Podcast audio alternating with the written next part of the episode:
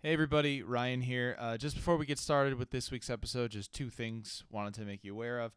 Uh, first off, we had some audio technical difficulties throughout this episode. Uh, the entire episode is here, but um, there will be times where there's some echo and things like that. So we apologize uh, for that. Uh, this one was mostly my fault, um, but we're, we're trying some new things out with audio. We're we're finally settling on the best way to record it, and we're gonna get it right pretty soon here. So thank you for bearing with us for that. The second thing, a little more fun, uh, during this episode, one of the hosts managed to come up with an idea that came to fruition not even 24 hours later. So when you listen to the episode and we get to that point, you will know most likely exactly what that was. So stay tuned for that. Thanks for joining us. Enjoy the show.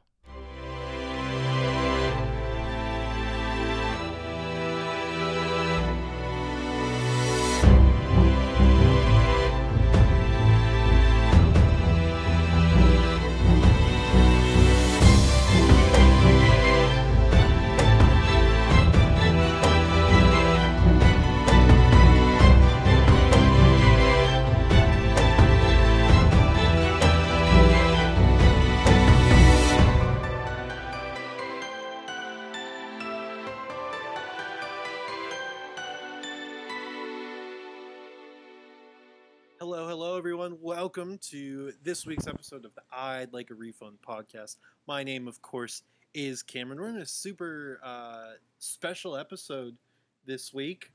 Super sequel, super sequel, super. Blah, blah, blah. Sorry, I've had a migraine today, and so my head is kind of all over the place. The super sequel showdown that we've been doing these special episodes. Who's laughing? Who is that? Uh, Show yourself. Uh, I just think it's really funny that we have it on recording, you asking what it was called, literally 30 seconds before you struggled to say what this episode was called. I just think that's hilarious. Yeah, well. Um, this is Joel speaking, by the way. Oh, hey, Joel. Your voice got a lot girlier. Yeah, well, what are you going to do? I am a voice actor after all, so Oh, wow, yeah. You got to cover all the bases to make some money. It's the only kind of work I can do right now is VO, so. But not for much That's longer. true. Not for much longer. Thank God. How is your leg doing, by the way? Uh, it's okay. Uh, you can see it in the background right now a little bit. It's waving, Oh, so waving cute. back there. He's Um, doing the little, like, you know how when you, like, see, like, a uh, movie and, like, a cute little girl is, like, Yeah. reading a book and she's, like, waving her feet behind her head? That's exactly what Ryan is Yep. doing right now. I'm very He's got flexible. the ponytails and everything. I do. Yeah, I'm very flexible like that. Um, Very flexible. in an ideal world, we're recording this on Thursday the 8th. On an ideal in an ideal world, tomorrow, Friday the 9th, I will have my cast taken off. In an ideal Wow. world. And then then the world becomes my oyster once again. Well, it's got to become someone's oyster. Yeah, my, why not mine? And oysters are are aphrodisiacs, so watch out. That's true. you know who can't be having sex anymore is the queen. oh wow. Well, that's not necessarily true. Okay, all right, that went way darker than it needed to go. Yeah, well, that family's Uh, into some weird shit, so we can't rule anything true. out. That's true. The tweets today have been. They're on fire. Did you see the? Did you see the Garfield tweet? That one fucking killed. me. No, I didn't see It that one. was, It was. Uh, it was Garfield. You know, from uh, was it the Tale of Two Cities? Tale of Two Kitties. They call Kitties, it yeah. Tale of Two And Kitties. It shows No, kitties, the Cameron. poster- Kitties. Oh, okay. Um, it shows him like leaning on uh, Big Ben or The Leaning Tower of. Pisa, yeah. yeah, and it goes. There's a new king in town. And oh they my god. that today. That's so funny. Garfield. And then poor Paddington was like, "We'll miss you." And Queen Garfield's like, "Loser," and Paddington's like, "My queen." That's why I mean that's the difference between a uh, a British CGI animal and a uh, an American CGI animal. Yeah. So Um, great to have you, Ryan. Thank you so much for coming to the episode today. Uh, thanks. typically, we have another person uh, who does this show with us. Uh, Joel, are you out there? No, he's not out there. Like you said, like typic, uh, it's it's like typically we have another person doing this, and here he is. You know, I just realized something. I don't know where I put my hundred fifty dollar gift card. from from from the Circle of K. The Circle K. That's right. Yeah. That's right. Congratulations to both of you on two, you. two tanks two tanks of Joel, gas paid wanna- for. Actually, I can probably get three tanks of gas. Well, you don't drive. You don't drive, so this is gonna last you like six months. That's true.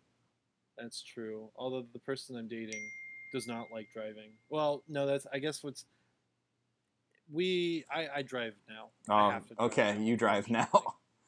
Yeah. But I don't like it. no, it's okay. You'll learn to love it.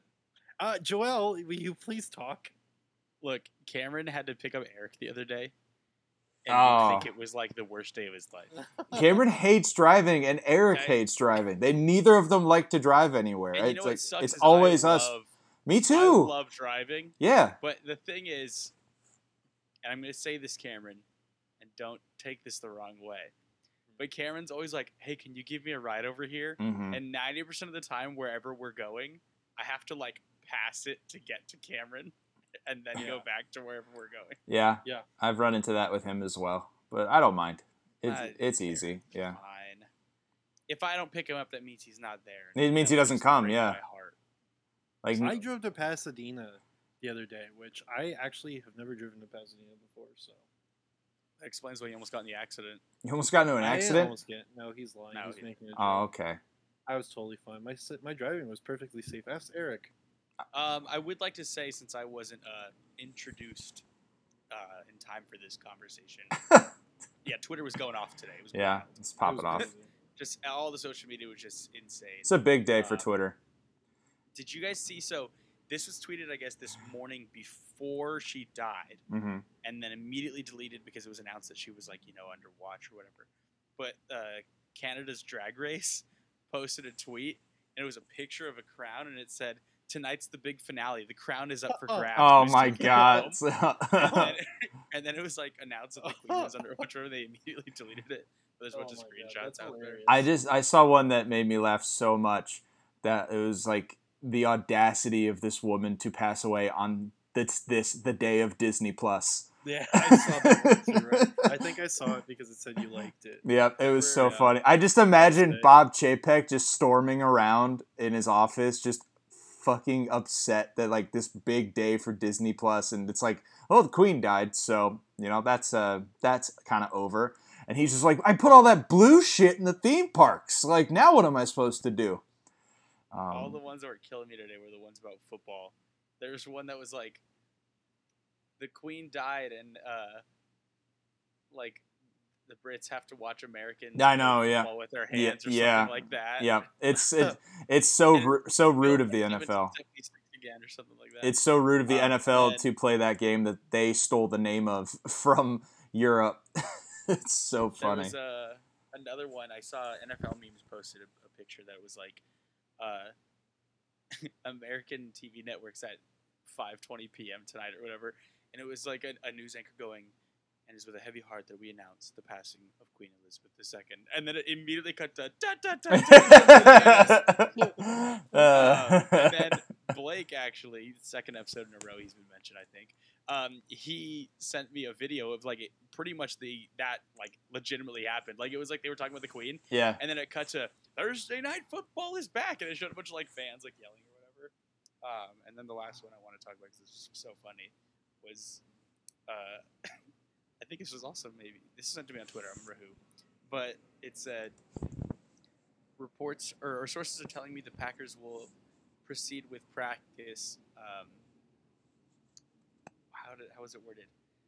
Uh, it was something basically like the Packers are still going to have their practice uh, regardless of the Queen's passing. And someone said she was 96 years old. Why was she playing QB? Oh my god. oh no. So freaking good. That's funny. Uh, all right, rip, rip It's a to terrible game though. rip to the OG. The first the first half was really good, and the second half was. Bad. I'll tell you what, I am not too happy because in our work league, I all of the quarterbacks I was going to draft always got drafted like right before I drafted, and so I kept bumping down my QB pick because I'm like, okay, I'm not going. You know, like third round I was going to get Josh Allen.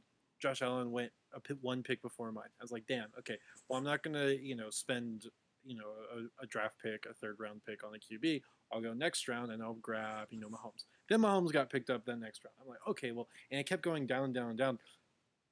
It, it, you know, in fantasy football drafts, you get to that breaking point where everyone just goes all in on a certain position, right? Mhm. Like if you're not the first person to get the defense, like after that, Yeah, you know, after the first defense goes, the second defense goes, Yeah. it's like a. it's you know, like you're just waiting for somebody to break the seal.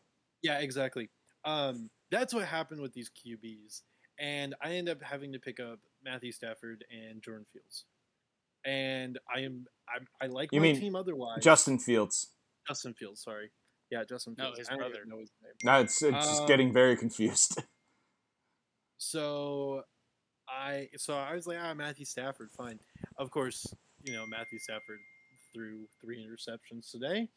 Um, so yeah, I when when you text us right before this, you said "yo." I immediately thought I was like, he's gonna be like, I have 63 points in our fantasy. oh my league." god, yeah. Oh, yeah. I, I mean, I do, but that's because of it's because I have Josh Allen and Cooper Kupp, and they had good weeks. Like, you know, they're not going to hit that every single week. I hope they do. They but, might.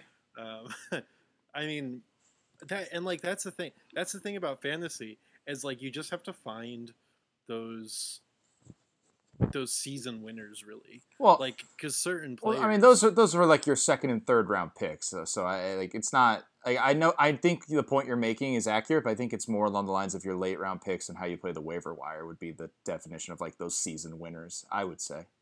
You would hope most people, Yeah, most mean- people's first, second, and third round picks are going to be solid, except for the guys that get hurt. I have a. I mean, my fantasy, my my philosophy fee about fantasy football is a little bit different than other people's philosophy, just in like how I draft or whatever. Um, because I don't like running backs at all. I also Um, don't like the running backs, but you, you kind of have to have them, unfortunately.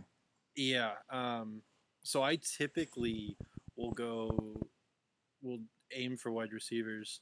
Um, but this year I figured my number one priority was just getting Kupp on all my teams, and I got him on two of two out of my three teams, and both of both of the teams that I draft, I got him. So I know this is completely off of subject, and I'm rambling on about football, but I love football season. I'm so happy it's back. I mean, it was back last weekend with college football, but I get what you're saying. That's not that's, That's, not real football. That's not real football. I like college Like- football. I'll watch the, the, the college football championship, and even then, that that sucks now too because of the freaking playoff system and whatnot. Well, they're changing it now. It's gonna be like 12 teams or whatever. So, oh, cool, even Yeah. worse. oh, good joy, more college football. um, I, I pro football is so fun to watch. NFL Red Zone is the best thing in the world. Red Zone is really cool. If I had to stay in all day and watch uh, NFL football on Sunday, I would watch Red Zone. Even if my Oh, te- yeah. even if my team was playing, I'd probably watch Red Zone because my team's not very yeah, good. see so then, then. Wait, what's your team again? go ahead. Yeah, it's not the Jets. No, it's the New York Football Giants. Oh my god. Yeah, it's not fun over here. Jeez, that is rough. Yeah, they're tied for like the Wait, worst. they're called the New York Football Jets. Oh, no, the New York Football Giants. No, you, you, you said Giants. Yeah, the Giants. Yeah, No, you're a Jets fan. I'm not a Jets fan. I'm leave me alone. I am not a Jets fan. Don't do not lump me in with the people that have Who to. is Pre- the, the people that have to pretend that Joe quarterback for the Flacco- uh, it's uh, it's Daniel Danny Dan, uh, Danny Dimes Jones is the quarterback. the quarterback. BYU dude. No, he played at Duke. BYU, dude. Wait, I thought he played at D- BYU. Nope, he was at Duke. You know, re- renowned football program Duke. Yeah. Um, so yeah, I'm not. Ha- I'm not looking. Tried f- out for basketball. It's not going to be a great, not going to be a great season for me. You guys will have fun with your teams, but I will be, I will be Dude, not I, going well. See, this is the thing I was talking about with my dad with the Broncos. No one has any clue how they're going to be this year because their starting offense has not taken a single snap together all preseason. It's true. The first time we see them is going to be in the game. So, like, obviously, you know, as a, as a fan of a team, you always hope the best. You know, I, I feel like everyone, or at least the people who are not idiots, always kind of in the back of the mind, they're like, okay, well, there's a chance that we're not good. But you ho- they hope for the best. Obviously, I'm hoping for the best. I literally have no clue how this team is going to be this year because the Broncos in the past few years have just been awful because they don't have a QB. And I know everyone says Russell William, Wilson's an overrated quarterback. And maybe if we're talking in terms of just pure ability, maybe so. The thing is, he's a leader, and the Broncos haven't had that in a very long time. That- so That's the bigger thing for me. I I don't care for. I think Russell Wilson's a fine, like outside of the game. Is he is he Um, inside the top ten QBs in the NFL still? right I- now? I, mean, Yeah, right haven't now. Seen him. Be, it's been a while since we've seen him play. Well, just because he was injured last year, Mm-hmm. and like, it, it's one of those things where it's impossible to. I mean, he might come out and play out of his mind, and he might come out and be awful. And like, that's the thing. I don't know. It's impossible to rate him right now. I'd say he. I'd say going into the season, if you did like a preseason ranking of the quarterbacks, I'd say he's I'd in the say top he ten. makes it in like He's like eight, nine, eight, ten. or ten. Yeah, eight, nine, ten territory for sure. Um, He's better than Drew Lock, so you have that going for Oh, you. Drew Lock not even yeah, starting. he's, he's Yeah. not even starting. Couldn't even beat out Geno Smith. Uh, That's absolutely brutal. what were you gonna say, Joel? No, I, I agree with you. Like like I said, I, I don't care for Russell Wilson as a football player. Um, not taking anything away from his talents, he's clearly a, a decent quarterback, and he, I think, with the team he had in Seattle for the longest time, that's what made him better.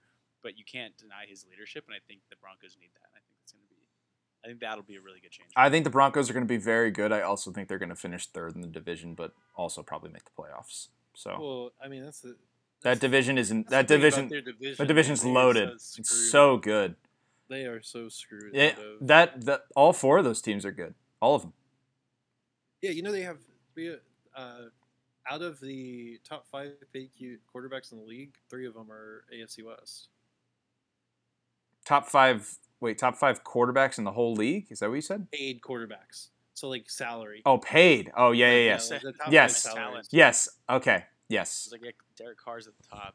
yeah. He makes so much money. Yeah, Derek Carr, is the most talented and, quarterback Mhm. in the NFL. Absolutely. and like Herbert's going to be up there once he gets off his God, rookie he- contract. Herbert's so good. Yeah. He is so much fun to watch. That team's gonna be awesome. The Chargers. I and you know like it's the, like at least that's the thing about the AFC West is like at least we can always like you can always look forward to good games. Like you know you get these divisions that have like the Jaguars and you know the Colts and you know and uh, the Colts. you know and they're just so you know they suck to watch. You don't get that in the AFC West. But we we're off topic. I'm so sorry. We've never gone on top. Se- We never went Super on Sequel topic. Showdown. Yeah. More like Super Bowl showdown. Nice. Am, Nail. am I am I right, sports guys? Fellas? ba-da-ba. Fellas? Am I right? So Guy so time. can we? Is it cool if we get on topic now? No. it, well, it's your episode, so do whatever Okay. you want. You could So- you could call this Super I Sequel did- Showdown and never bring that up. Just to clarify something before we start, I did make a note before the episode started. They did have something that was a little off topic I wanted to talk about. Oh, okay, yeah, go for it. Okay, it's okay to do it now? Cool. Yeah, do it now. Um, it all. Obviously, you guys know that the Venice Film Festival is currently going on. Um, Yes, it is. There is a lot of a lot of talk about a certain film that we are not going to talk about right now. That is The is not yeah, that is not what I want. Well, that movie, I mean, our our guy Brendan Fraser, like, give him the Oscar. We haven't seen it, but give him the Oscar. We were talking about that the other day at Kings Row. Well, I wasn't there. No, I know. I'm I just think saying, he's like, talking about the movie Please Don't Fret, Honey. No, I'm not even talking. About, I don't even want to talk about that. Um, but it's like it's all gonna be an amalgamation together. Yes, I want to talk about Blonde specifically today because they screened Blonde for the world premiere at Venice. Eleven minute standing ovation. 14.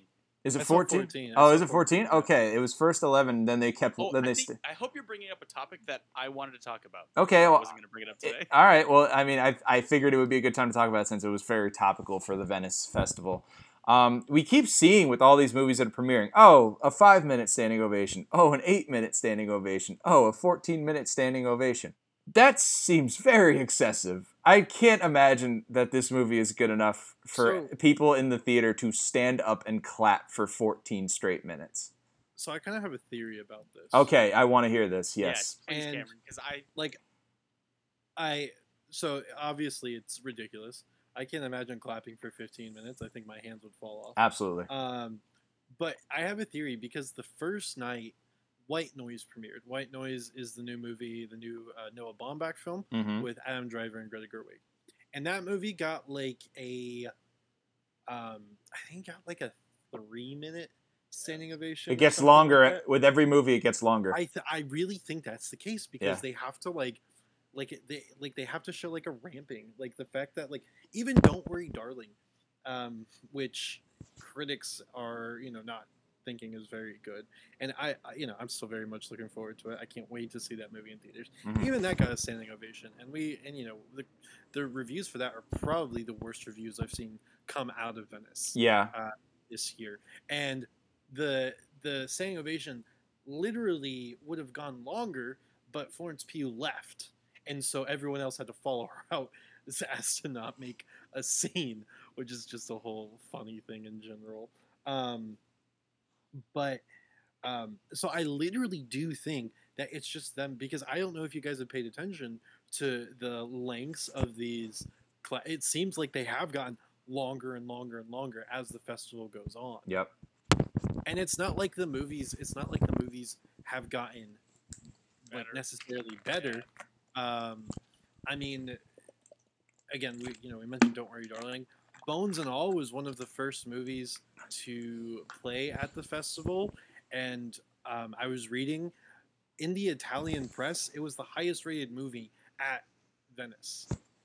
Highest Okay, rated wow. movie at Venice, and I think it got something like a nine minute standing ovation. Um, whereas Blonde, I don't know if you guys have seen the reviews. Not they're all over the map. They're all over the map, and as to be expected with the subject matter.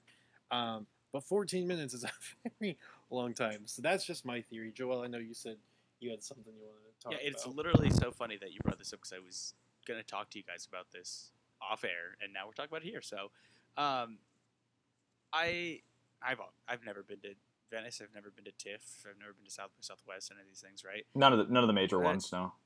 What I, I'm fine with Hollywood patting themselves in the back. I've never had an issue with it. You know, people always get mad. Oh, oh, the Academy Awards always going to go to the movie that's about making the movie. It's like I don't care about that stuff. Yeah. Half the time, that's the movie I like anyway, right? I agree. Yeah. But every time we go to these festivals, you see the, these things. Oh, su such and such movie got a 18 minute standing ovation, and you see like the clips, and it's literally just the people clapping and the cast awkwardly standing. On That's the it, yeah. like- and I'm just like, oh my god. How could you do? How? Why? Yeah. Why do we have to go through this? And kind of like you were saying, Cameron, it literally feels like it's like a, oh well, this is screening late. It, it- it's like um, like performances, right? Where like in a performance, typically the later performance is like the main event, right? That's what you want to see. So it's like, oh, as it goes along, they're going to gradually get longer and longer and longer because this is like the main event, you know, what we, we've all been waiting for. And I don't know, like, I love to hear that these movies are doing well, that people like them and whatnot.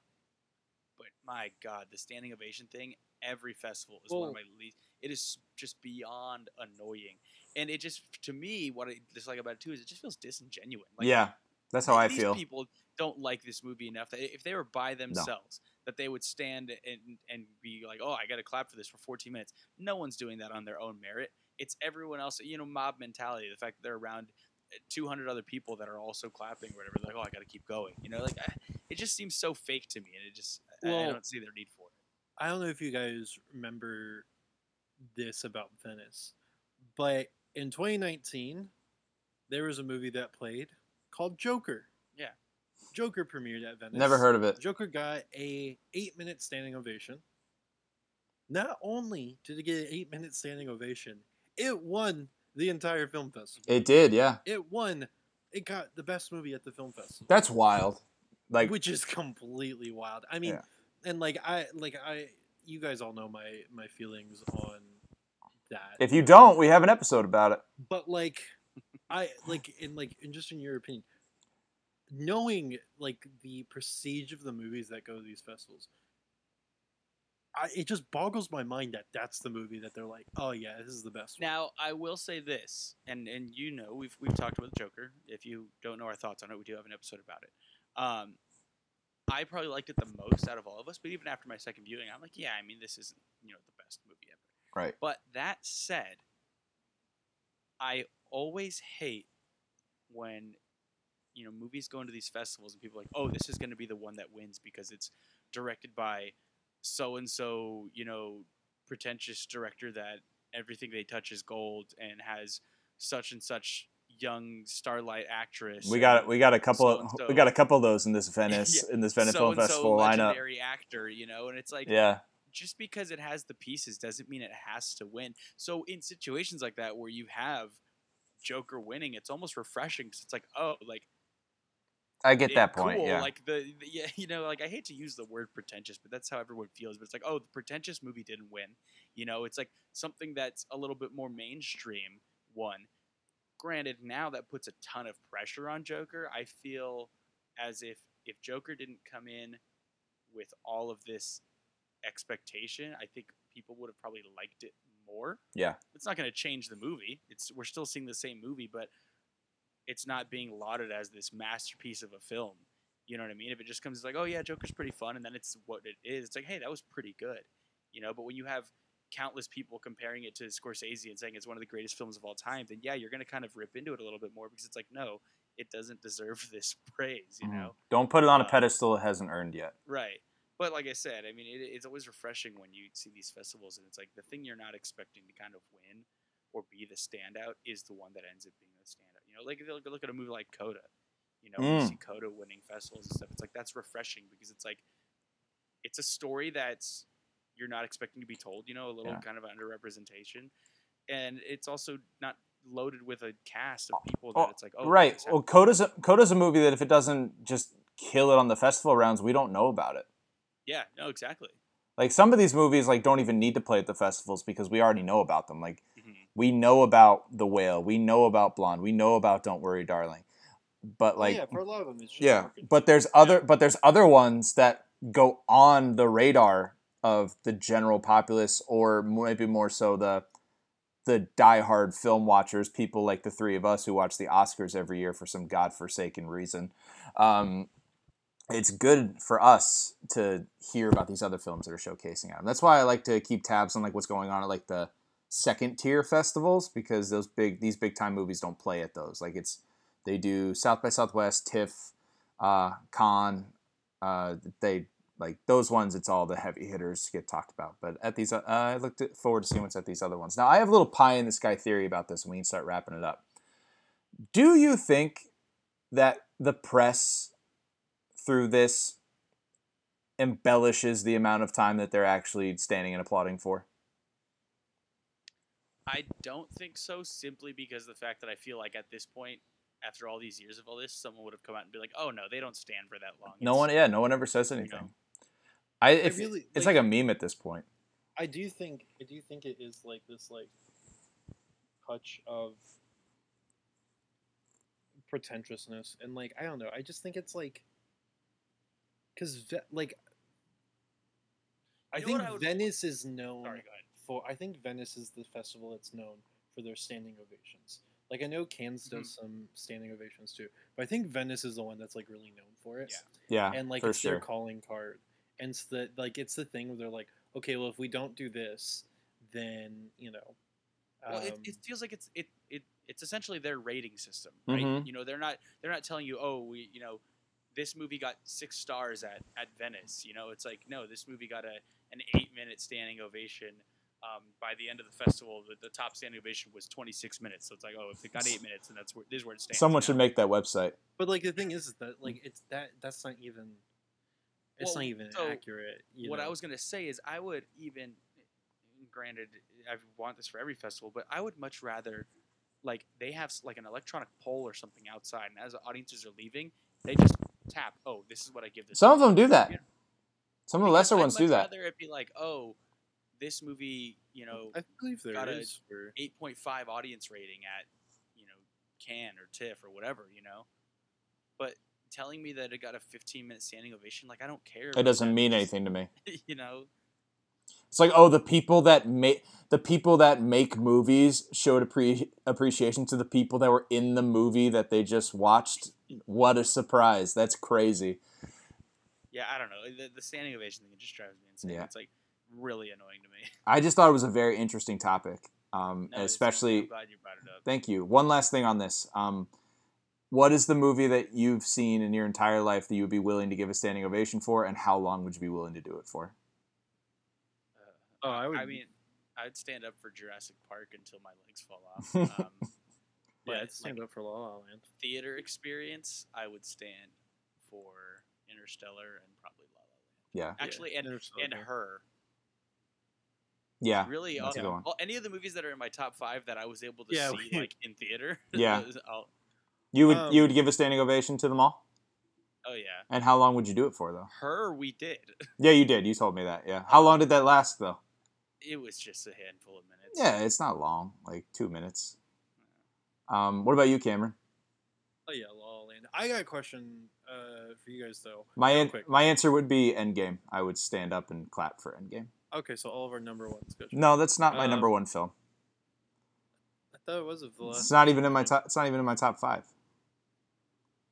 It's not. It's not even my I top. I said. saying- I said I was saying Endgame. all time, Cameron, Oh, not you like said top Endgame. 10, 2010. Yeah, I said. I said Endgame only. Endgame over Infinity War for this specific thing, just because it is the culmination of Oh, everything. That's why I would do it. Is there a movie from? And let's do Venice specifically. Uh, that you know screened at Venice that you're very much looking forward to this year.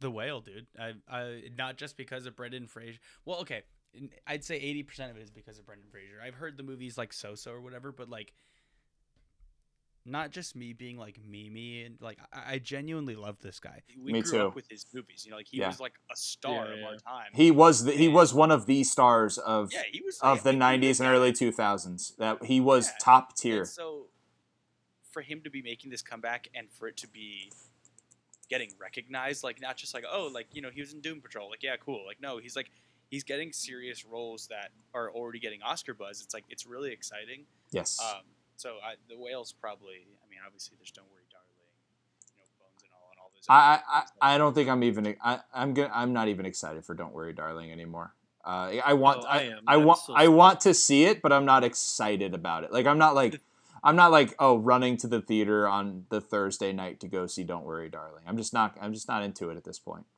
See, I've read reviews from Don't Worry, Darling that pretty much like make it so that I'm just like, okay, I'm what I was looking forward to seeing sounds like it's there and sounds like it's going to be great. And it's just the parts that I was already expecting not to be great that aren't great. And it just seems like that's overwhelmingly how it is for that movie. And that's fine for me. I want to see, like, the thing that got me about that movie the trailer was the visuals. The visuals were absolutely incredible. It's true. All the review, all the reviews that I read, even the reviews that said it's not good, say that Olivia Wilde did an excellent job directing it, which is what it looked Florence like Pugh. from, is what it looked like from the trailer. So, um, I'm going. That's what I'm going for, and so I'm still very excited to see it. Well, And there are people who liked it, so I'm, you know, I'm. there's people like, that like every movie. It could be great. I'm just not excited for it. It's all this all this drama about it. it just it hasn't made me more interested in going to see the Yeah. film. I got you. But I'm sure it could be fantastic. I hope it is. Yeah, Yeah. and with that, folks, we are a half hour in and haven't even talked about what we're doing today. So today is the Super Sequel Showdown. Nice. And essentially what Nailed we're it. doing, and I have a feeling that mine's probably going to be the weakest. Um, I, I ha- what we're doing, Yeah. You might. It might. oh, we all might have weak ones. um, we are going through, and we each chose a movie that we believed, or that we wanted to see a sequel for. And the sequel just doesn't exist for one reason or another. We know how hard movies are to get made. You know, sometimes the sequel doesn't exist because the creatives aren't in it, or the first one didn't make enough money, or they're trying to make a second one, it's just in development hell, and you know, all these different reasons. And you know, being part of the I'd Like a Refund podcast, uh, the nice thing about us, and when we talk about things, is that um, you can talk about things for free, and there are no creative executives who say, you know what, who cares that you like that movie? We're not going to make it. We can speak it into existence for ourselves and make a whole episode out of it, no matter how short or long it may be. That's important. Um, so, is everyone ready? Yeah. I'd like Yes, to. everyone. I'd like to make a request, please. Yes. I would like to go last. Okay. Well, It's funny because I was almost gonna tell you, uh, just have me go last though. I Finish this- I I have a specific reason, Yeah, yeah. so I if, if that's okay, I would like to go last. okay. Well, I don't want to go first. Um, I'll fall because mine. All right, I'll go first. I can go first, dude. I don't care. Yeah, I got it. I got it. And I'm see. Here's here's the thing. This was my idea. I sat down to write this thing, and I blanked out. Uh, my creative juices are gone. I think I told you that we had uh, that I've had migraines the last couple of days, so my head has been zonked out. So let's let's see how this goes. So, ladies and gentlemen, boys and girls, guys, gals, non-binary pals. I have a feeling this choice might surprise some of you. Mainly because uh, this film is animated. And you think, oh, Cameron doesn't like animated movies. Well, there is one animated movie that I'm quite a fan of. And that movie is Inside Out. And you know what? Inside Out 2 never got a sequel. I always thought that there was some potential for a sequel. Now, you know, there were some cute little like stories and short films that they did that kind of incorporated um, you know, Riley growing up. But I think Like the puberty I one. think what kind of yeah, exactly. I think what kind of interests me about Inside Out, and potentially, obviously, this is you know not in the understand the movie I'm pitching is not a movie I think Pixar would go for for a million years, uh, in a million years because it is very different than everything else Pixar uh, has done because it's a lot more mature. Uh, but I also think that Inside Out, just in general, and I don't know if you guys agree, it's probably one of the most mature movies that um, Pixar has done. oh yeah, for sure.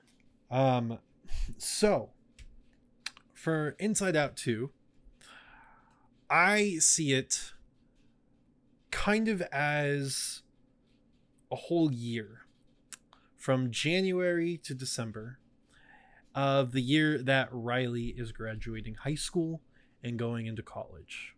Okay. And she's got a lot of emotions going on uh, joy, fear, anger, sadness. Is there another one? Disgust. That was the other one, right?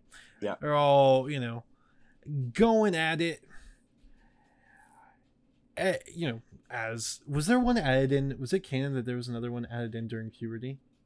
Was there a love one that was added in? I don't believe so. No, okay, so it was just them. Okay, I didn't think so.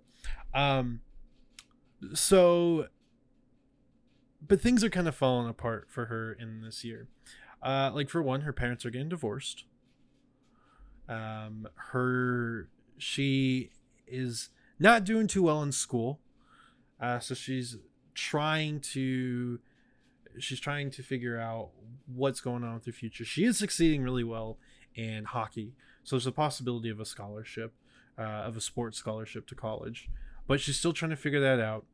She's in the middle of, or she's in a relationship with someone, and again, not really working out the best. So things are not the greatest for her. And in her mind, we have all of these feelings, and they're all trying to figure out, you know, they're all doing their thing. And it's getting harder and harder and harder for Joy to be in and to kind of find say in what's happening in Riley's mind. All of these other feelings, you know, know, obviously with what's going on, Joy's always trying to find, you know, the happiness and, you know, the parents' divorce or, you know, the relationship or, you know, oh, we're doing well in hockey, but she's always getting drowned out by everyone else. Uh, so Joy, uh, you know, one day something happens, uh, a trigger of some sort, and all of a sudden, no one can find her. No one can find Joy. Joy is completely gone. And very much like we saw in the first Inside Out film of Riley shutting down, we're now seeing something kind of similar. But Fear, played by Bill Hader, he's now taking over inside Riley's mind and trying to steer the ship as everyone tries to figure out where Joy went. And this is the part where I say, where I said, I probably um, don't have the most because I haven't figured out where Joy went or what exactly is going It's on. his ele- Cameron started his elevator pitch and somebody got off before their floor. They're like, I'm just gonna get off Um, here and take the stairs. his story is still working, um, but there will they will eventually find her at the end, and the college her you know start of college, you know she meets you know because she breaks up with your boyfriend, they end up having to break up, and her parents their divorces, you know they're they're separated, uh, and she does end up go, getting into college and. Uh, you know, a small college uh, on a hockey scholarship, and the final scene is her um, you know, going to a party and making friends and saying like, "Oh, okay, you know, maybe there is something here for me," and that's you know that's because Joy has finally found her way back into uh, her. This has some like this um this part that you're talking about now has a lot of Lady Bird tendencies to Yeah, it. Yeah, it does have a little ladybird. Yeah, I could like when you when you that said like. when you said like oh yeah she like moved out to college and she went to a party and it's like oh this is kind of nice. I was like that literally happens in Lady Bird. yeah, you know what? It probably does. It does actually. It I, oh, it's still good. I, I just thought it was funny. but um but you know those are the type of a lot of You love make Lady Bird, I get it. yeah Yeah, and, you're a and big that's fan. where i feel like i think like that like, e- like even that kind of take like i was even thinking maybe like it's just a bunch of like kind of like vignettes of like moments of the life just like lady bird was but you know we're seeing the interior but this is kind of the the way i wanted to go with it. So that was kind Of, that's kind of my pitch for inside out 2 Uh, definitely a lot darker than the first one and definitely not even uh, really aimed towards uh, kids at all because you're dealing with a lot more mature things that are happening on the outside. Uh, but that's kind of what I would like to see in Inside Out too. Are, is this so? Is the plan now? We'll just give you some notes or some thoughts. Is that yeah, kind of could, I mean, we could just you know talk about it and okay? Joel, I I can you can go first. I saw you were about to say something. No, I was just gonna say, uh, as I was thinking of what like movie I wanted to do, animation kept coming to mind because I feel like there's just There's a lot. ways you can take it. Yeah, there's a lot of them. Um, and I think Inside Out's like the perfect movie to have a sequel. Like, I think a lot of like what made this so difficult for me is there's so many movies that I'm like, well, I wouldn't want a sequel for that. You know, Mhm. like there's a lot of movies that's like, oh, they would this would like lend itself really well to Yes. having a sequel, Mhm. but I don't want it to have a sequel. You know what I mean? So, and I'm sure I don't know about you guys, but like I'm sure with all of our pitches, it's like, yeah, this would be cool, but like I don't need this. Like they never need Yeah. to make this. You know? Um, but I think like of Pixar's films, especially as of late, like Inside Out is absolutely one that lends itself to, to having a sequel with all the emotions and, like you said, you know, her going into you know all these changes in her life and you know college and whatnot. And so I think that's a really good choice that you made for which film. I have I have one note to start. yeah, yeah. Eh, Do we have to split up the parents?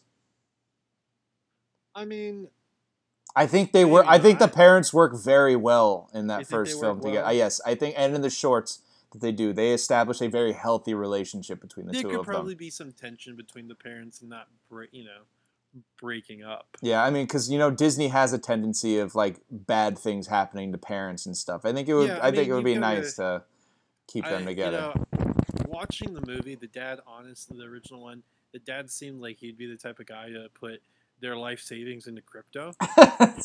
So maybe that's what happened, and now they're uh, having to move out of San Francisco because they can't afford it. I mean, he's got to be. Ma- he's got to have big money to live in San Francisco. So. yeah. So maybe maybe that's what's happening. Um, I mean, there's always a big. I think you made the right call by aging Riley up as much as you did. I think that's what people would want to see in a Yeah. sequel for that. Uh, my big question, and I think a lot of people have thought this as well. If you're going to age her up that much, don't you feel like maybe some new emotions should be added to like the core def- emotions? definitely and like i think that and that's a great that's a great point add in some new characters Because uh, Disney you lo- Disney loves to introduce new characters whenever they do you sequels. You definitely got to have You know, that hate- one super marketable character like the Olaf or the the socks. You know. yeah you got to Yeah. have hatred and love in there that's why i was asking about Yeah, you got you could maybe put hatred and love in there. Yeah, she's got a boyfriend. That could work, yeah. Both of those. Yeah. So I mean, it's very it's very tricky because like I'm sure I, I'm sure you guys have both seen this because all three of us love this film. But like there's there's like discussion and storyboard and concept stuff of like some of the other emotions that were going to be in the original film, and they just decided to centralize on the main five, um, so they could pull from that list and be like, oh, we're finally going to introduce these. Um, I don't know what they would do, but I think I think that's a I think that would be an obvious thing that Disney would do not necessarily that you you would need to do it, but I think if they were making this movie, they would absolutely I have a introduce question more. for you. Because here's something I'm thinking. Because again, this is a very rough synopsis. Do you think that it would be possible for an emotion to go? So obviously, the first one, um, they're in Riley's mind. They get lost in her mind. Or they go through, and that's you know what's so cool about the gimmick of you know her mind. Obviously, they can't do that again. Do you think that there's a possibility, or they can't do it again in the same way? Uh, do you think there's a possibility that an emotion could somehow make it out into the real world? No, No, no, okay. no, I don't like that. Well, I, I don't like it either. I'm just asking if that's something that you see could possibly happen. The reason I say I don't think it's possible is because I don't interpret Riley's mind as being a physical space that they're in. No. Gotcha. Okay. Um, here's another thought. Do you find a way to bring back Bing Bong in any capacity? No, Bing Bong's gone. I agree. Yeah, he should be 100% gone. He's he's done so. Too emotional of a kill in See, that like film that's the thing to bring him back. Like, and I think you know, talking about sequels, you can't ever have a sequel that completely undermines what came before. we see it and all. We see it all the time. I I know we yeah, see it, but we it shouldn't happen, but we see it. Yeah, I mean, look at you know the the, the new Star Wars series is the perfect. or the example. the new Jurassic World. Yeah. But like especially when you have like emotional things like you know, like Bing Bong. You know, these emotional punch you know, punchlines or um beats or whatever. Uh you can't jip off your you know, you can't mess with your viewer and it would take away the power of the sequences. So hell no, we're not bringing Bing Bong. That dude's dead. Maybe Riley goes to the moon in this one. Riley yeah, she becomes an astronaut. She goes to the moon. She goes to astronaut Huh. Remember her sc- her grades aren't that good, so astronaut study astronaut studies school. yeah, she does what she does what all uh, athletes do. All athletes do in college. Uh, she she majors in communication. What if instead we cut to like the future and she's about to board, but they're waiting for one more person to board, and the person ends up being Big Bird, and, we see running late. and then we- Challenger on the side. Oh, okay. Yeah, yeah, no, that's what. That's exactly It's what Big we Bird? just see Challenger. She looks to her right and it's Big Bird, and then she looks to her left and it's Buzz Lightyear, but not the toy, the Buzz Lightyear from the movie that inspired the toy that Andy likes. Okay, see now this is something. This would make all of those wackos that believe in the Pixar theory. This would drive them nuts if the real Buzz Lightyear was taking place uh, during the same time period as everybody in Inside Out. They need something to feed on because these last couple of years, as more and more of these movies have come out, it's really started to basically be impossible that the Pixar theory is a real thing. Like now they've just resorted to like throwing Yeah, yeah. flowers and pictures off to the side. That's basically it. Well, you didn't notice that one flower way in the back on the building had a picture of uh, Ratatouille, not not Remy, but Ratatouille. It was it was a fun little theory for a little bit. But it then, was yeah, fun like when said, it first came out because it was like, okay, someone took trying the to fit. time to go and make it. But now, like you said, with every Yeah. movie coming out, it's just like, well, how can I make this a stretch? You know, I mean, the only consistent we have so far is the Pizza Planet truck. I want a series on. and like the original theory actually had some like Yeah. interesting points. I want a to Disney it. But Plus as you series said, about it's the Pizza Planet truck and why it ends, is in all these oh, universes. Oh yeah, I, I'd watch the shit out of that. Like that. That would 100 percent be something. Disney, Disney, if you're listening, make that. Just make that. Uh, Cameron, one thing I wanted to point out before we start wrapping up with you, it seemed like you kind of, when you said you didn't have joy around in the film as much. I mean, do you have joy in your life right now? yeah, exactly. Uh, um, so if you don't have her in the film as much, does that mean she's kind of off screen doing whatever? Is she just gone? Like, is she doing her side story? Like, what's going on with Joy in your pitch? I'm actually thinking that Joy, and now that I say like she's missing, maybe she like literally fades, Mm, some Back and so like Future she's action. like there, but they can't, like they can't really access her, and so they have to figure out how to do this all on their own because she's been the one that's been leading them. So she's there, but she's not really there. So maybe then it can go along the routes of like, when as Riley grows up, like, if you have one emotion, and you have like a polar opposite emotion of it, like I guess like the opposite for joy here would be like hatred, like you mentioned before. If the hatred yeah, I in mean, Riley that's- gets strong enough, it completely engulfs the polar opposite emotion. So like joy would disappear because Yeah. the hatred is so strong in Riley, and it would take like a serious moment in her life in a to be able to try and get the joy back, like something like that. yeah, this is getting dark. Yeah. Yes, Like, we uh we definitely took a turn here. Yeah, uh, towards the darker side. Yeah. No, yeah. I mean, you're right. So, yeah, I mean, definitely. I think so. Yeah, I think like if Joy is in the mind and like she's like there but not there, like maybe like like again, like she's Mm. faded, so she's almost like unconscious in a way. So she's there. So they're not like because like that's what I'm saying is I don't think that she needs to do another like the the interior of the mind. They've already explored that. And I feel like, you know, there's you can't really explore that again. So yeah, I think that thi- like this version, honestly, kind of focuses on it. It has.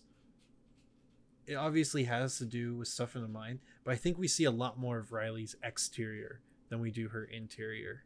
Not more than, but just more than we did in the original. All right, cool. No, I really like it. It was a it was a good pitch. Um all right, so Joel, you're up. Is it my turn, Cameron? Yes, it is. Okay. Yeah, this took me a long time to decide which movie I wanted to do. Um, so I settled on a movie that I hold in very high regard. Um, Chef. So here is my pitch for a sequel to Chef. I did not come up with a fun sequel name. Couldn't come up with anything. Um, but here's my pitch for a sequel to Chef. What'd you say? Sheffer. Chef. Er, I love that. Sheffer. Chef, chef two. Two chef. two chef. Oh, it's like sous chef Or sous chef, but like C two chef. C H two F. Chef. Chef. Two chef. Um, okay, so this movie picks up five years after the original. Okay, and it opens up. We see the entire Casper family in the kitchen going ham. They are just like hustling. Think about an episode of The Bear, right? Just going crazy in that kitchen. Slowly pulls out. They're at El Jefe, the restaurant that we see that they now have at the end of the movie, the one that Oliver Platt like funds and all that stuff. So slowly pulling out, the restaurant is just slammed. It's five years later, and this place is still popping. Carl Casper back at the top of his game. People are loving it. They want to come try this restaurant. Line out the door every weekend. Hottest restaurant in LA. Okay. And as it keeps pulling out, we see there's this huge line, huge line. We get out to the door. There's a whole like line of people waiting by the you know little check-in booth thing, trying to get in the restaurant. Line down the street, and what do we see in the back in the parking lot? The truck, all old and decrepit, and it's dusty, and it's just not getting used anymore because they've moved on from that because the El Jefe restaurant has become so popular. They had to put all of their focus into that. Okay, so whatever. Well, Percy's now old enough to drive, so maybe we're the next day or whatever. We that was just kind of like our little opening. Next day or whatever, we see him asking Carl, "Hey, can I can I borrow your car? Like a bunch of my friends are going out to this, you know, big party at this restaurant or whatever on this night. I really need the car." Carl's like, "No, like you can't borrow my car. That's irresponsible. Blah blah, blah whatever." So fast forward to that evening or that weekend, whenever it is, Percy sneaks over to the restaurant and he steals the truck and he drives the truck over to the party with his friends without telling mom and dad. So he goes into the party, but he comes back out, and there is a line of people lined up because they see the El Jefe truck for the first time in years, and they're like, "Oh my God, it's back!" Twitter is blowing up, just tweets off the rails. El Jefe truck is back. No way, El Jefe truck. Uh, Carl Casper's back on the streets. Blah blah blah. Twitter's just going crazy. Percy sees this on his phone. He's like, "Oh God, like what have I done?" And he tells these people like, "No, like it, it's not back. Like the truck's just out here. Whatever, whatever." Takes it back to the restaurant. He goes to sleep. Next morning, he wakes up to the uh, to, to Carl and Inez screaming screaming at him. Okay, he comes downstairs and they're like, "What happened? Like, what's going on, or whatever?" And he explains them like the whole situation and says like people were really excited, like they really wanted the truck back, and like I really think maybe we should bring it back. Like there was really an audience for it. Carl and Inez both say no. Like the restaurant is at its peak right now. They they've never been better. Like you have to put all the focus in on this. So he's upset. He's like, no, the restaurant's fine. They don't need to be there. It's a missed opportunity if they're not doing the truck. And then he says, who knows? Maybe it would even bring Martin back. And he just kind of storms off or whatever. So fast forward, Carl, Carl and Inez are laying in bed at night, and Inez kind of starts to realize, like, no, maybe Percy's right. Like, come on, Carl. Like, maybe it could be fun. Get the truck back going. Like, who knows? And Carl's like, no, what are you talking about? He goes to sleep. Next morning, Carl gets to the restaurant. Outside, both Percy and Inez are washing the truck. Spick and span. It looks brand new. It's all shiny. And Carl's like, yo, what the hell? Like, what are you guys doing? And Percy's like, come on, Dad. Like, let's get the truck going again. No, no, no, no. He pulls out his phone. And he shows him a post. Look, there's a food truck competition in Chicago. I think this could be a lot of fun for us. Ah, no, no, no. Come on. Come on. Inez is like prodding him. Come on, honey. Like, let's go. Like, it'll be fun. We could do it as a family this time. So he's finally like, okay, fine. And Percy says, okay, but if we're to do this, you know what we need to do. Boom, cut to Carl on the phone. He's like, come on, meet me at the restaurant. Boom, cut back to the restaurant inside. We have Carl and Martin having lunch together. That's John Leguizamo's character, by the way, for those of you following at home. They're having lunch together, and what are they eating? The Cubanos from the first movie. Duh, the movie, the food that made the truck what it was. And Martin says, "Look, man, these sandwiches, they're bomb. But if you want me back, we have to go back and making this food, not this crap that you started serving at the restaurant." Because Carl, over time, went back to his old ways and started making this weird fancy stuff at the restaurant. And even though the restaurant's popping, he loses the, the, the friendship of people like Martin because he realizes like, dude, what are you doing? We should be making these these cubanos, the, the, the food from the heart that people really want to eat, right? So Carl's like, okay, okay, fine. So they all start packing up the van. They get ready to go, but they can't just leave the restaurant behind, right? Someone has to be left in charge. Well, Carl's now new sous chef, played by Melissa Villasenor, she's in charge while Carl's gone. So she takes over the restaurant. Boom, they leave. They make a couple of stops here and there along the way to Chicago, blah, blah, blah. They get to Chicago. Big food truck competition, whole bunch of food trucks from all over the country. We kind of have a couple of like main competitors that they're to like face off against. That'd be Bill Hader, Stephanie Beatriz, and Josh Brolin playing these people, right? So kind of a little mixture of personalities. Some really funny, some take this really serious. But it's this whole big competition. Think of it kind of Survivor esque, where there's like different challenges, and each challenge requires like a different member of their team to compete. So sometimes Carl's in the mix. Sometimes you have Percy. Sometimes it's Inez. It's Martin. Whoever it is, and they're doing all these different crazy challenges. Some of them are strictly based around being a food truck. Others are just food in general. Maybe it's carrying stuff and loading the truck. Whatever it is, it's all based around being a food truck. Well, Carl's taking it super seriously. He didn't even want to be there in the first place, but now he's taking it super seriously. And the rest of them aren't even having fun. They're starting to regret having the idea to get the food truck going again and go on this trip. And they're trying to convince Carl, like, we wanted to do this because we wanted it to be fun, and now you're just making it all serious, just like it is back at the restaurant. And so he realizes that and he finds his passion again, but the passion's not in the food. The passion is about being there with his family. And he kind of realizes that in the middle of the competition. It turns things around. They get back going again as a big happy team. They end up winning the competition and they come back home. They go to the restaurant and Carl says, "We're going back to what we what we know." And they refresh the menu to go back to what it was when they first started. People still love it. And the food truck, it's back in business, baby. Carl put Martin in charge. He's the food truck guy now. So Martin is in charge of the food truck. That's running simultaneously with El Jefe, the restaurant. They've got both of them going. Big happy business.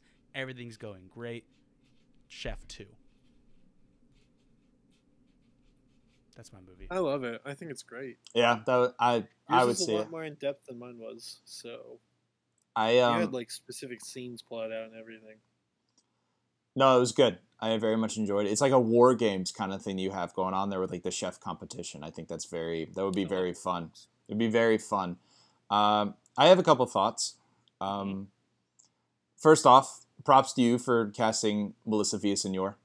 Shouts to her. Underutilized at Saturday Night Live. Welcome to the big time. And Bill Hader, I love it. Well, he's not underutilized, but it is. I'm but it is great to yeah. It- and. Stephanie Beatriz, no, great job, love it. Um, I think it's better. Those are better people to have in the movie. Wait, Melissa some of the other ones. Villasenor just get dropped from SNL? Well, that's my point. Like, yeah, she's Yeah, leaving. she left. Oh, Yeah. there's a lot of people leaving that show this year. Um, but yeah, so props to you for that. it hasn't been funny for like 30 years. Can't. Uh, I- I disagree. I it has its moments. Um, uh, what else did I want to say? Uh, I think that's a good use of John Leguizamo's character. Um, so you're doing the thing, and the- like, it was a very prevalent plot point in Chef One that like Carl hated doing like the hoity-toity restaurateur kind of stuff that he was doing when he was working for Dustin Hoffman's character. It was, I think it was less that he didn't like doing the hoity-toity stuff. He didn't like that he wasn't in charge of his menu. Right. Because even the stuff that he was gonna make for the night that uh, the reviewer was there Okay. was still gonna be kind of like fancier stuff. Right. But Dustin Hoffman wouldn't let him make his stuff. He said, "No, stick to No, basics." that's true. That no, you're right. That's fair. Um, I it just feels like that. I don't know how to say this because it's a natural progression to go from food truck to like brick and mortar. Like it really it is. Um, but I, I don't know if Carl's is the type of character that would make that transition. I, it almost felt like when he did the food truck, it was like a midlife crisis moment of him transitioning to that, and it kind of pulled him out of a rut that he was in to the point that I don't know if I don't know if he would be going backwards in a way. See, are you saying like you don't think he would open a restaurant? I, I it's it's hard to I I Well, think no. The only reason I'm asking that is because they do. No, I At the know. The movie they have the restaurant. I know, but the restaurant still it still feels has the same feel of the food truck. Like mm-hmm. because I, I just don't think that his character would have him just like if it, the way you described it were like oh the food truck's all dusty and no one cares about it anymore it felt like you were setting up that he like pushed away that part of his past Right. to just move on and i don't feel like that's the route he would go based on the first film I respectfully disagree with Ryan, uh, just because I think it is definitely. I mean, ask any ask anyone who's like very big into a certain field or has been there for a very long time, and you find them kind of falling back into this place of comfort and going back to you know oh we've got this restaurant now and it's doing well. Okay i can just kind of do this because i mean restaurants are obviously a lot of work. I feel like food trucks are a lot more even more kind of work on on top of that right to be doing both. So i think kind of settling down into the restaurant makes sense. And and, and just in general for you know as joel i think one of the interesting things you did with this is you kind of gave like the like you added the nostalgia of the first movie into literally the plot of this one which i think is really interesting. And like literally you know bringing the truck to uh you know a party and seeing people excited for you know what the truck has is like again what i was saying it's like literally showing the nostalgia that you know you have for the first movie which i think is a really cool touch um i don't know if that's what you're going for but that's how it came across No, definitely. Like I, I the what one of the things I loved about the first movie is like you I mean, you guys have both been to food trucks with me, you know, and like that vibe of being around a food truck and seeing like the excitement of people and people will line up for their favorite truck and stuff like that. Like that was one of my favorite things about the first movie was like this food truck culture that it really shows off. And so I definitely So- wanted that to be part of it, which is why I thought having it based around a whole food truck competition would have been, you know, a i have no it's a great idea yeah it Um, would be super fun really quick, Cameron. Before I just wanted to respond really quick to what Ryan said. Um, I totally, I totally get what you what you're saying. Like with Carl not being the type to go back to that. Um, for me, it's more of like a not not a because it has to type thing, but like similar to what Cameron was saying. I feel like so many people. He was Carl was so excited to be the chef that he was over at the restaurant, right? yeah but he lost control because he was no longer able to make the menu he was wanted to make, right?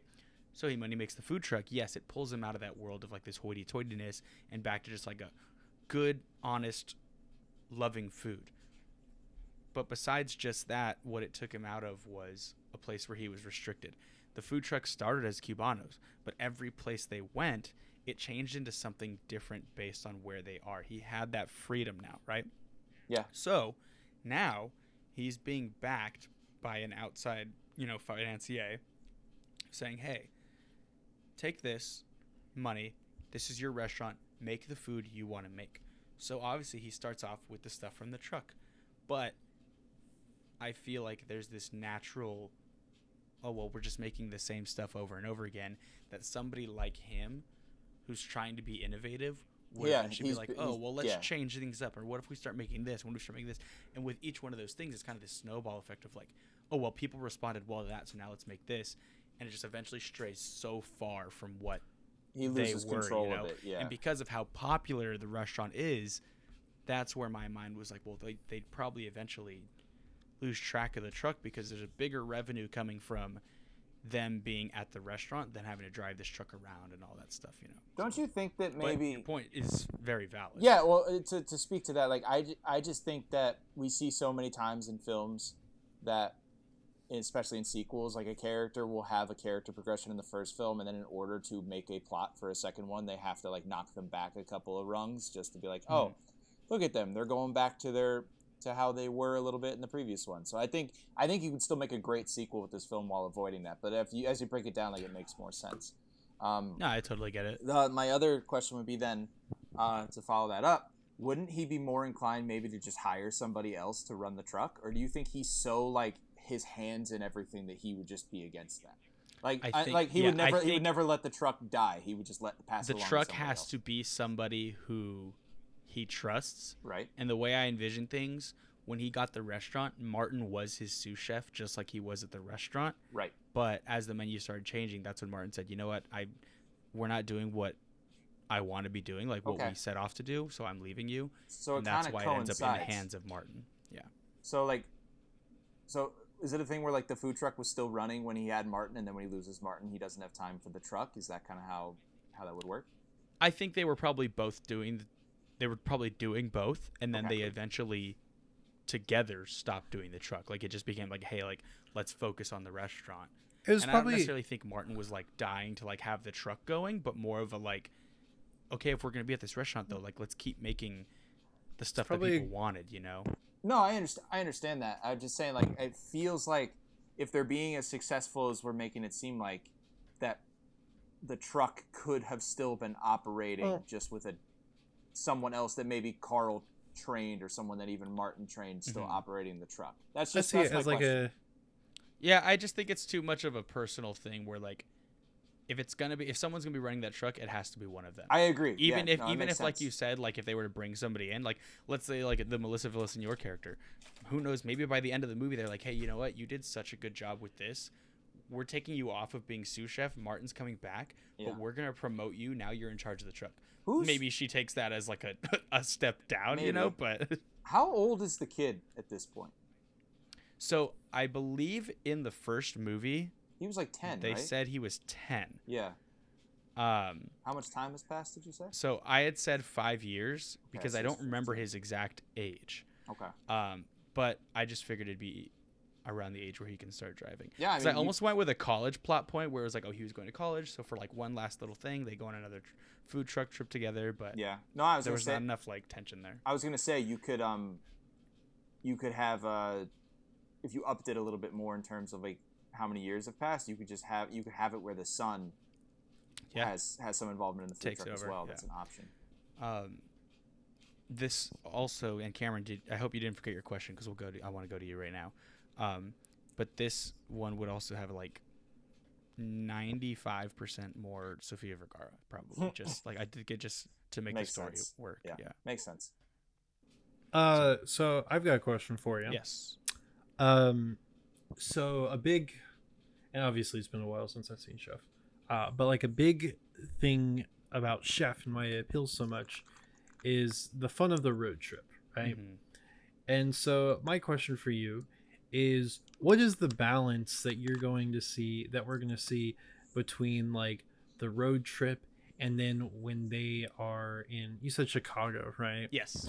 Yeah, so they're in Chicago. Is it like something where do you want the road trip to be a big part of the movie? Maybe the whole, you know, second act? Mhm. Is it just a small thing to get them to the, you know, to the um the competition? Is the competition, you know, a big a big, you know, three or two act thing? Is it, you know, uh, is like them going from you know doing the road trip the end of the first act uh, and then you know acts two and three uh, are them at the competition like I, how do you see the, It's the a great question that I actually did think about, so I actually have Mhm. an answer for you.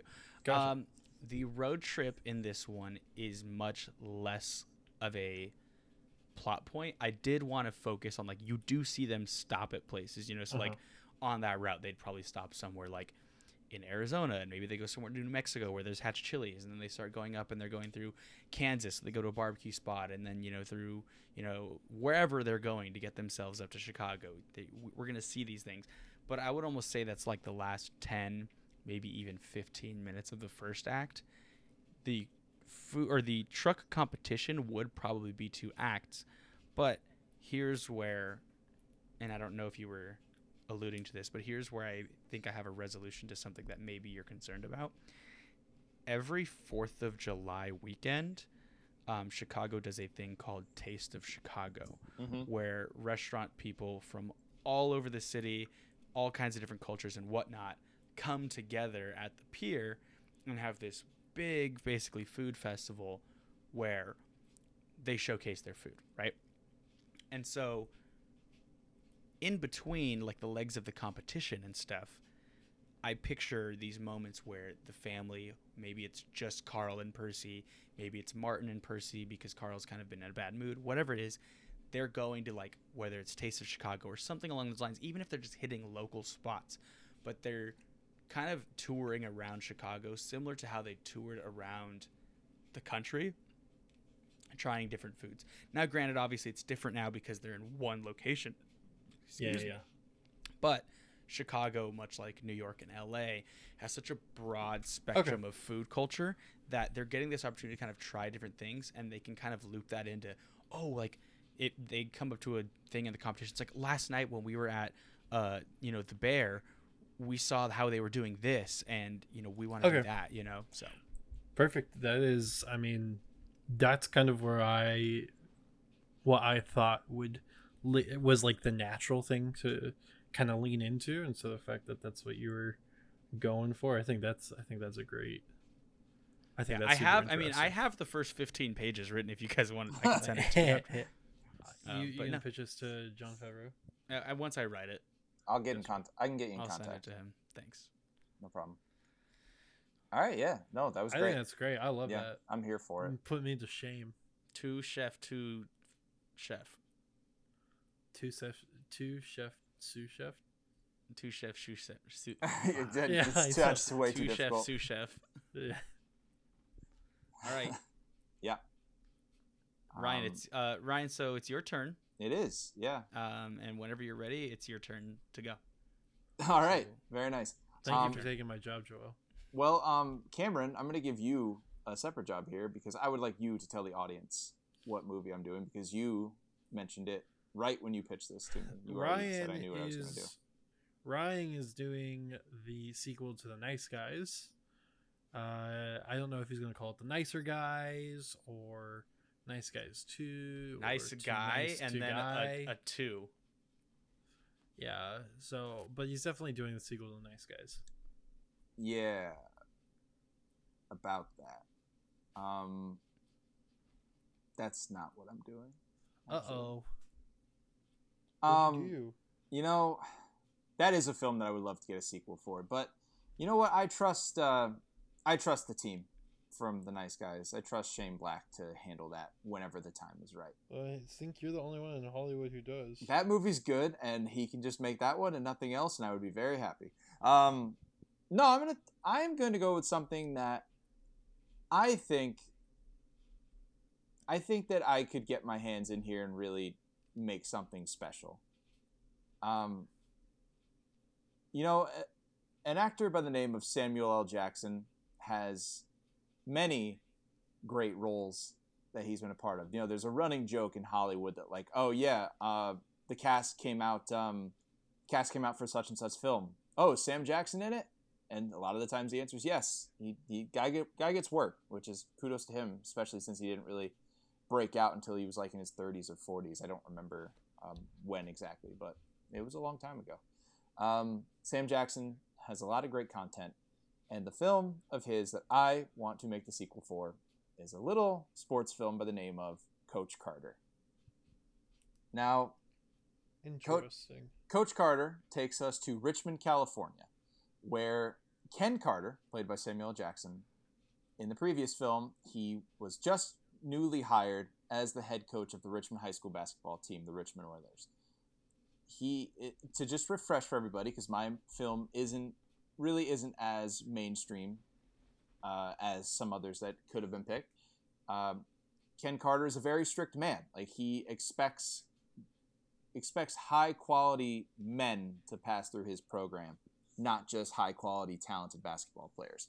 So he he makes his high school kids, he makes them sit in the front row. He makes them sign contracts that he, they're going to follow the rules. He makes them maintain a 2.3 GPA in high school. And this is a school that is depicted as to be essentially like in a very rough neighborhood. So, you know, there's a lot, there's characters that get involved with like, you know, gang warfare. Like it's a major plot point in the film. So, And this he- film or the first film? in I'm still just recapping the first one for everybody. Okay, gotcha. But- but a lot of these-. Yeah, I, I figured I didn't think I didn't know if either of you had seen it, so that's why I'm doing this for you and for the listeners at home.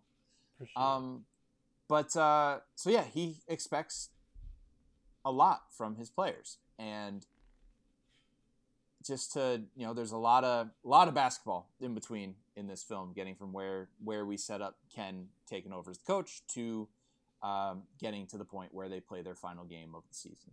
Um, there's a lot of hiccups along the way. Some of the players adhere to the rules and don't really run into any problems. Some of them run into a lot of problems, and Coach Carter helps them get through it. At some point into the movie, he brings his son onto the team because his son really wants to play for them, play, play for his father.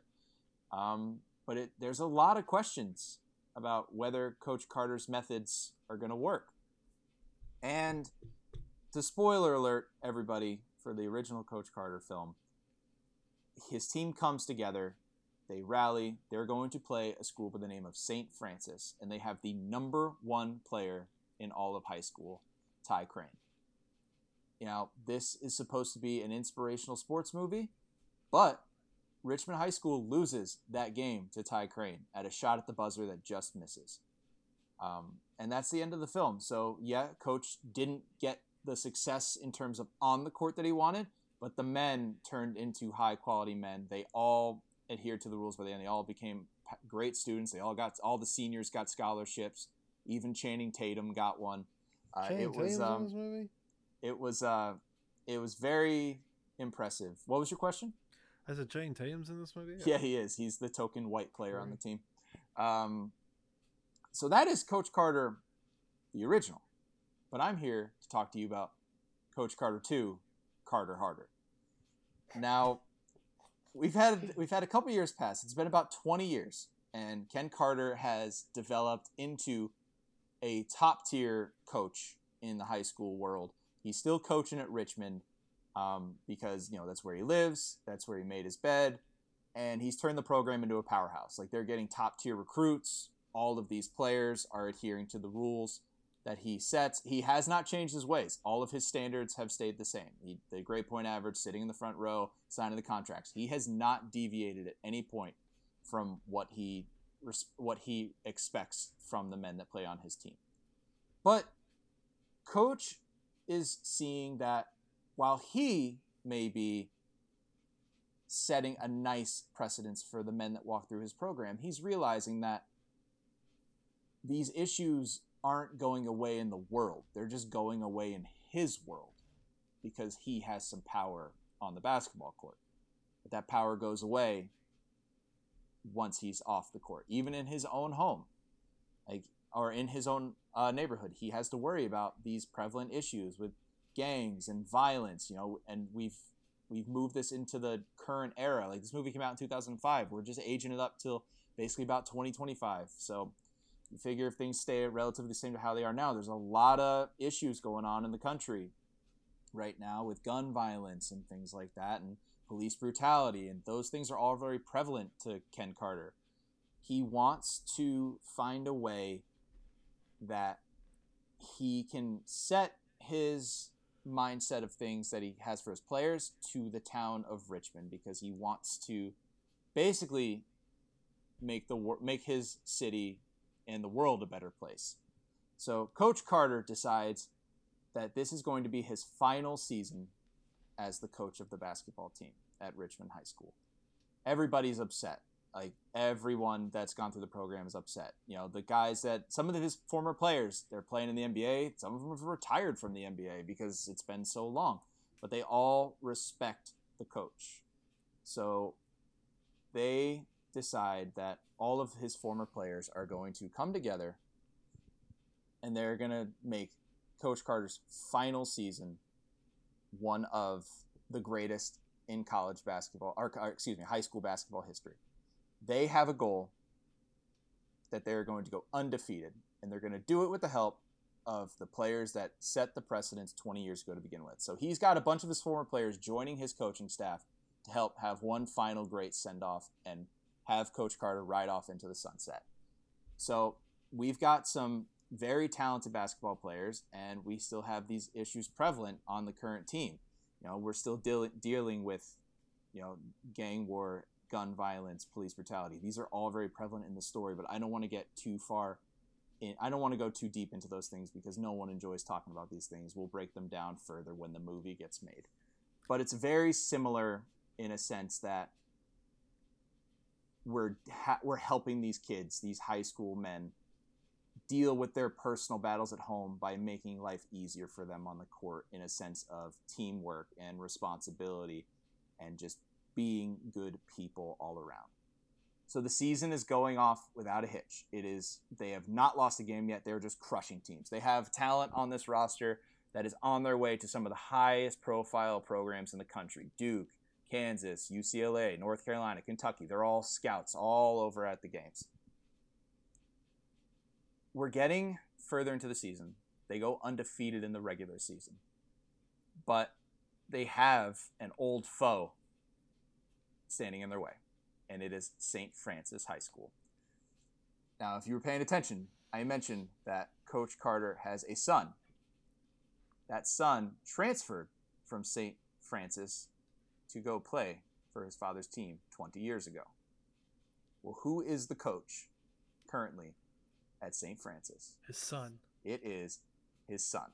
Oh my god. So the big final test of Coach Carter's career as a high school coach in Richmond is taking on his son Damien and his St. Francis team.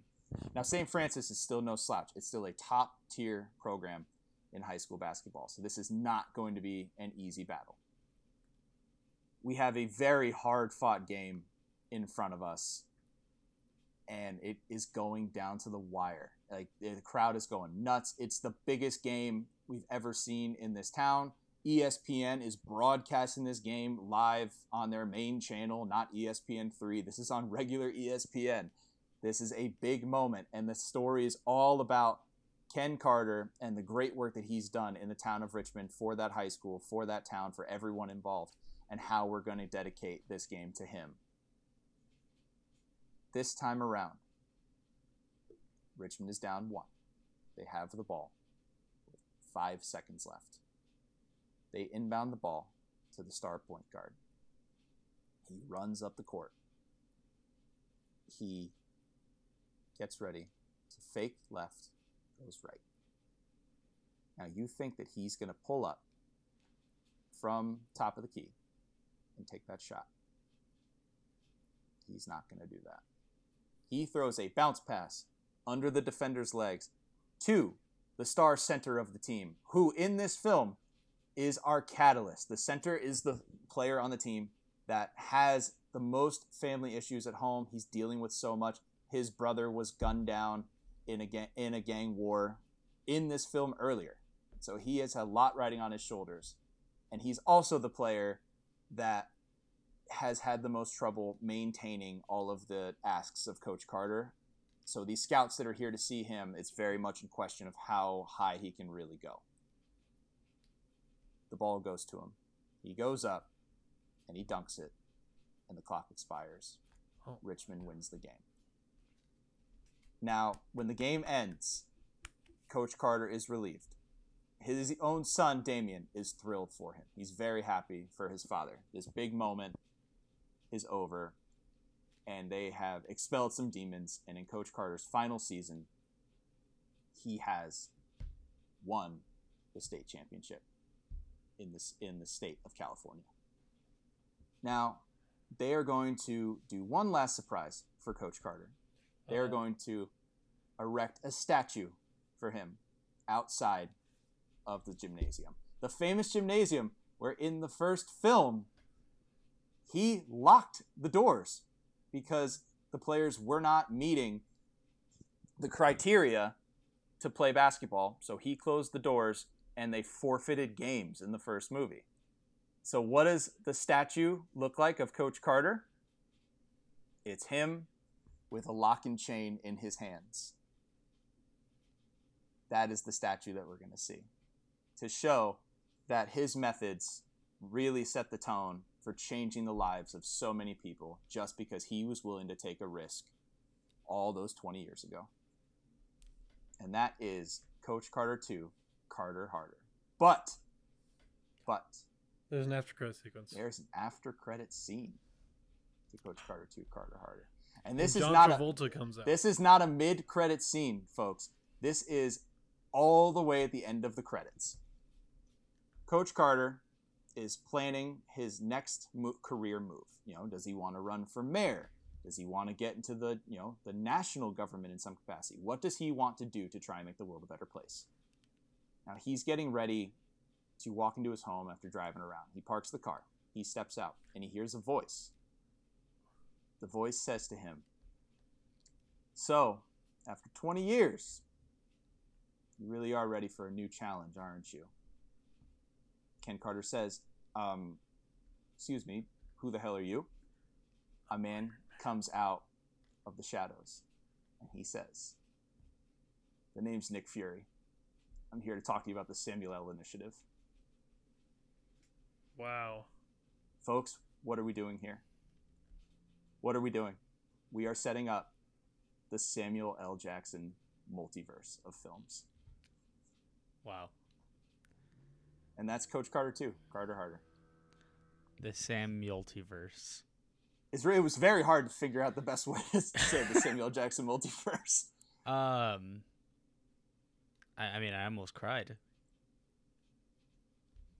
I Thank have a question. Please, I'm open for any questions. Where's Ty Crane in all this? Ty Crane is an analyst on ESPN.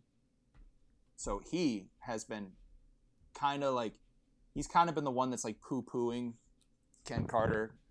Because, like, going back all those ways, like, he's kind of still an antagonist, but at the end of the day, he is the one that they send to the game because it's against his old school. And he congratulates Coach Carter as well at the end of the game for a job well done. Is that Channing Tatum's character? No, No. Ty Crane is just some random dude that I love the, the uh, I love the it being his son as the coach because I actually thought you were gonna say the coach was Ty Crane, or I thought you were gonna say that when they passed the ball that that Mhm. star player was Ty Crane's son. I was trying to. that would I, I was too. Yeah, I was like, oh, he's probably gonna loop in like that Ty Crane character in somehow, and you didn't. Nope. And I love that the I love that the opposing coach was his son. I think that's fantastic. So Thank you very much. um, I've seen the original Coach Carter in passing. It's not a movie. It was one of those ones where it was like, oh, it's a rainy day at school. Like we're putting this movie in. You know what I mean? So it's like, Yeah. it was never one that like I was hundred percent like locked into. Mhm. Um, not enough to where I would even know the characters, honestly, other than Coach yeah, Carter. I, Um, but uh, I, I don't know anything about that movie. that said, I mean, even me with even with me having limited knowledge of the movie, this sequel uh, tugged on some heartstrings there. Thank you. No, I mean, And I'm and I'm very curious as to what he's gonna do. Is he gonna join the Avengers or is he gonna become the mayor? would you like me to give you a little bit of a breakdown of like our phase one of the Samuel Jackson multiverse? I have it. if no, you it's want. okay. Okay. I'm just I have kidding. no, do it. Oh, oh, okay. So Yeah, Ryan What- did all this work to. what? It, have- We're just like, no, it's okay. I mean, it's okay if you if you do. Um, no, we want to hear it. So I hope the audience out the enjoy. bit. I hope the enjoy the audience is going to enjoy this as well. So, what is going to happen here? It's very, as you can see, we're very much taking elements from the first Iron Man towards that at, with that post credit scene. Oh, and we're going to- oh. Slowly weave the rest of these films in to our ultimate team up film. Now, we don't know what the threat is yet. We don't know why The Nick Fury why Nick Fury has recruited Ken Carter for this mission. We don't know how Nick Fury even got to the world of Ken Carter. That will all be explained later on down the line. We'll we'll sprinkle some little tea leaves in there here and there. But these are some of the people that we will slowly be introduced to to lead to this big team up. We've got John Shaft from the hit film Shaft. Shaft is going to be a member of this team, 100%. We have Mace Windu of Star Wars fame. Mace Windu is going to be a key cog in all of this. We've got Neville Flynn. If you don't know Neville Flynn, he is the lead protagonist in Snakes on a Plane. And then we have, of course, Jules Winfield. Jules Winfield, iconic performance in Pulp Fiction. Now, some of you may be wondering, well, Ryan, some of these characters are dead. How would you be able to weave them into this? Can't quite spoil that yet for you. Well, Ryan, Can't I'm gonna be honest with you. I'm just wondering, where is Samuel L. Jackson's character from Tarzan? uh, did not make the cut, unfortunately. Oh, that character's iconic. Well, we we're, this is only phase one, Cameron. You know, Oh, we okay. we're gonna keep this thing going for a long time. I have a couple more that are gonna be involved in this. Russell Franklin. If you don't know Russell Franklin, that's Samuel Jackson's character in Deep Blue Sea. Oh, Okay. blessed movie. It's an iconic film. He has an iconic death scene, but we're gonna save him. We have, of course, Richmond Valentine. Richmond Valentine from the King from Kingsman: The Secret Service. And yes, Joel, he will be doing his lisp accent the entire time that he's around, of course. Um, and then I have, I have two more, two more that are very special. We have, of course, Lucius Best, also known as Frozone. How are we getting an animated character into this? You'll have to stick around and find out. And finally, the big bad. It gets revealed later on in the franchise. Is the one and only Elijah Price, Mr. Glass, from the Unbreakable Ooh, Glass franchise. nice. So that's what we have. We have all of these tea leaves are going to get sprinkled throughout. Some of these characters are going to get their own films. Some of them are going to come in other ways. We're going to make it work. The Samuel Jackson multiverse, ladies and gentlemen. Thank you I very think much. it's interesting because I feel like Coach Carter, of all of them, his movies, you would feel like would be the one to least introduce the Samuel. and that's why, but that's why we picked him, Cameron, because nobody would have seen it coming. gotcha. I can't wait. I can't t- wait until Coach Carter in the multiverse is like coaching a basketball team Mm-hmm. and all of his players have like died on the court. They're Mhm. dead. And then he's just sitting there, clipboard over his face, not knowing what he's going to do. And then you just hear on your left. And then these portals open up and all these Samuel L. Jacksons come through. mm-hmm. Absolutely. Chills. Do you guys have any Um, other thoughts? I, for one, am excited about the Samuel L. Uh, multiverse. What are you calling it? What'd you say? so, so it's called the Samuel Initiative. Samuel Ol Initiative. Mm. Samuel I? Samuel Ol Initiative. the multiverse of Jackson. Yeah, something like that. It's a it's a work in Oh progress. my god, his Avengers could be called the Jackson Five. Pretty much, yeah. Oh man. No, it's great. I I love I love your Coach Carter sequel, and I love whatever this is. Thank you very much. I appreciate it. Cameron, you've been cleaning your glasses for the last like 40 minutes. Do you have any thoughts? Not Uh, only is he cleaning his glasses, he's cleaning his glasses with his floss pick thing. Uh, much Is that like really he what you're doing? Yeah. Oh boy. Oof. Just use some glasses cleaner, my guy. Um. No, I have to get out everything. Okay. Um. What was your question, Joel? I didn't ask you a question. I asked if you have any thoughts. Oh man. Oh no, I I don't know much about Coach Carter. I think it sounds great. I listened to the entire thing, even though I was cleaning my glasses. I know you were. I listened. To the Yeah, yeah, yeah. thing. Are you excited for the Samuel Jackson multiverse of films? Yeah, I, like I said, I think it's interesting that this is the one that you went with for. Yep. Uh, that, so Got to surprise Uh, the people. yeah, I was surprised with the no nice guys. It would have been too easy. I've No thought more- about that. I've no thought more about that sequel sequel nice guys. so many times. Uh, all right. Well, I then- guess. Okay, yeah. Um, so are we all good with our movies? Yeah, Yeah. I, I'm. I'm, yeah, I'm happy sound with it. great. I'm again. I have to apologize for mine because your guys was way better. I think I broke But. Cameron's brain a little bit during all of this. I think I did. I don't think he saw that coming, and he certainly didn't see the big twist coming at the end. No, I did not. Um, I do have a question for you guys. Sure. No, it's okay. Okay. Oh. Kind of going with our subject of today. Could you know? Doesn't ha- not something I need you to think about too long. Do you guys have a favorite sequel? Great question. Great question. Ryan, if you have one, go for it. I'm thinking Um, here. Not yet. I'm also thinking. There's a lot of there's a lot of contenders for this. Whoever's editing, put in the uh, "We'll Be Right Back" music from the Eric Andre show right here. I think I have one. I just want to double check before I commit. Okay, yeah. No, I'm gonna go with this one. Yeah, I'm ready. Uh, my it. answer is Return of the King. Interesting. Yep. Solid. Joel, do you have one? I mean, this is going to be a cheap answer, I think. And I'm sure if I had more time to think on it, I'd probably have a different answer. Gotcha. Well, that's okay. Um, but I would say Empire Strikes Back, Mm. Gotcha. probably one of the greatest sequels of all time. I mean, it's the best Star Wars film, so, and it was the second one. So, um, I mean, as of late though, I mean, Top Gun Maverick was just Yeah, insane. good, yeah. so it's top tier. also a great choice. Gotcha. What's yours, Cameron? Well, mine goes back to the good old days of uh, the mid 2010s. Paddington 2 is probably God save the Queen. Well, it's too late Uh, one now. of the best sequels ever made.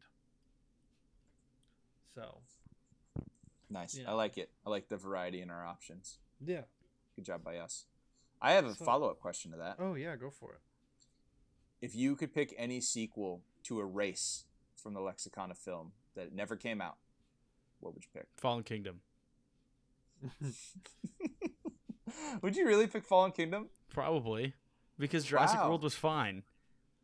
I'd probably go. Well, would you would you wipe out? Um, hmm, so it would uh, that would it would it by, tur- by would the it- transitive property yes, it also knocks out Yeah, um, That's a uh, good call. Dominion. That's a good call. Um, Jurassic World is good. It's not fine. It's good. It is. It's good. It's good. I like it. What about you, Cam? I'm Fine probably is a, a good. and again, kind of what Joel was saying. I might have a different answer if I took had longer. First one that comes to mind is Kick Ass Two. Mm-hmm. Um, that Yeah. sequel was terrible. I love the first one.